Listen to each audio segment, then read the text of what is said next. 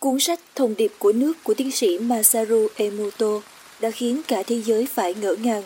Một khám phá vô cùng độc đáo về nước đã làm mọi người thay đổi thế giới quan của mình. Nước không vô tri như chúng ta vẫn tưởng tượng.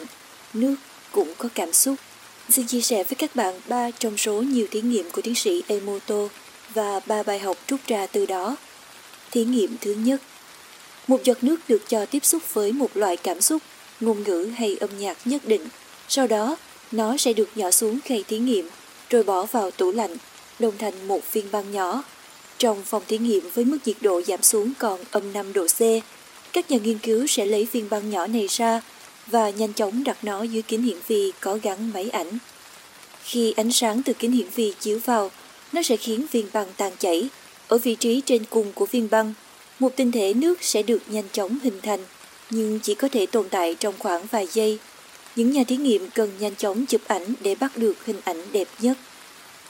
Kết quả đáng kinh ngạc là giọt nước được tiếp xúc với cảm xúc, ngôn ngữ hay âm nhạc tích cực sẽ kết tinh thành những tinh thể có hình dạng xinh đẹp, tự như những bông hoa vậy.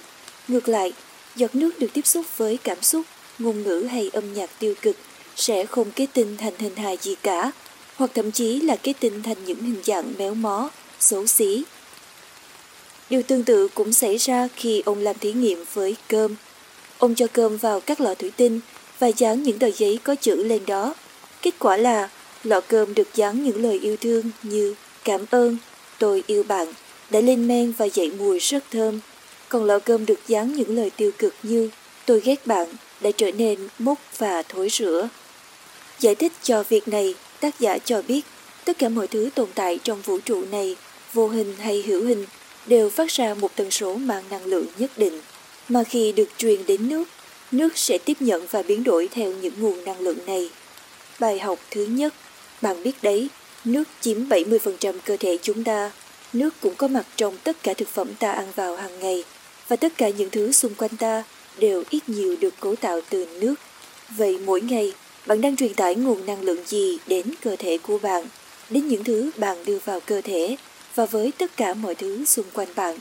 Chỉ đơn giản bằng những suy nghĩ tích cực như lòng biết ơn hay những lời nói, hành động tử tế, bạn có thể mang đến nguồn năng lượng tích cực cho chính bản thân cũng như mọi thứ xung quanh bạn.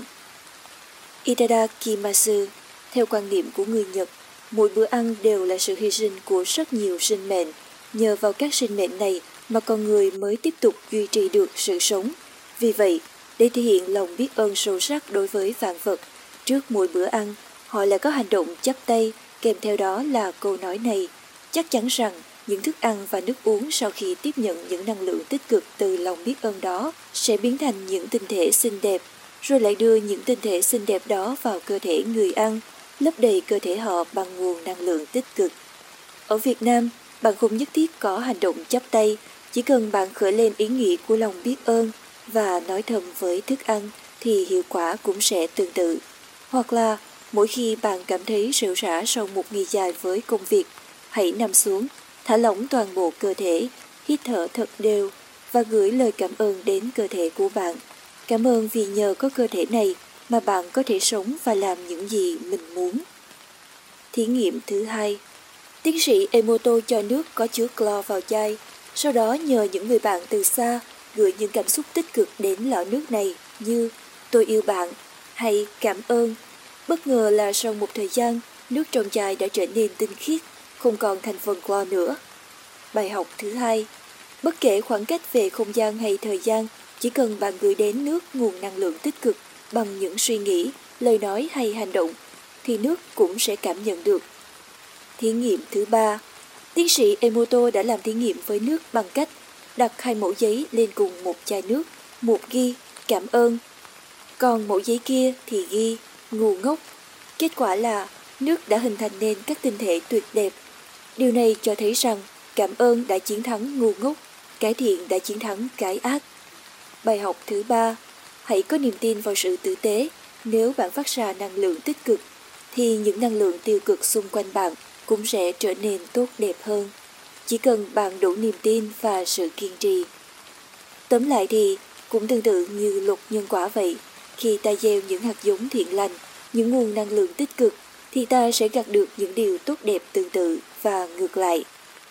Nếu bạn muốn tìm hiểu sâu hơn, hãy tìm đọc Bí mật của nước và Thông điệp của nước của tiến sĩ Emoto. Hoặc bạn cũng có thể tìm xem video mang tên Sự kỳ diệu của nước trên kênh YouTube của chị Lê Đỗ Quỳnh Hương. Trong video, chị đã chia sẻ quá trình chị cứu sống người em của mình bằng sự kỳ diệu của nước và đôi điều chị rút ra được từ phát kiến của tiến sĩ Emoto. Cuối cùng, xin gửi lời cảm ơn chân thành đến tiến sĩ Masaru Emoto.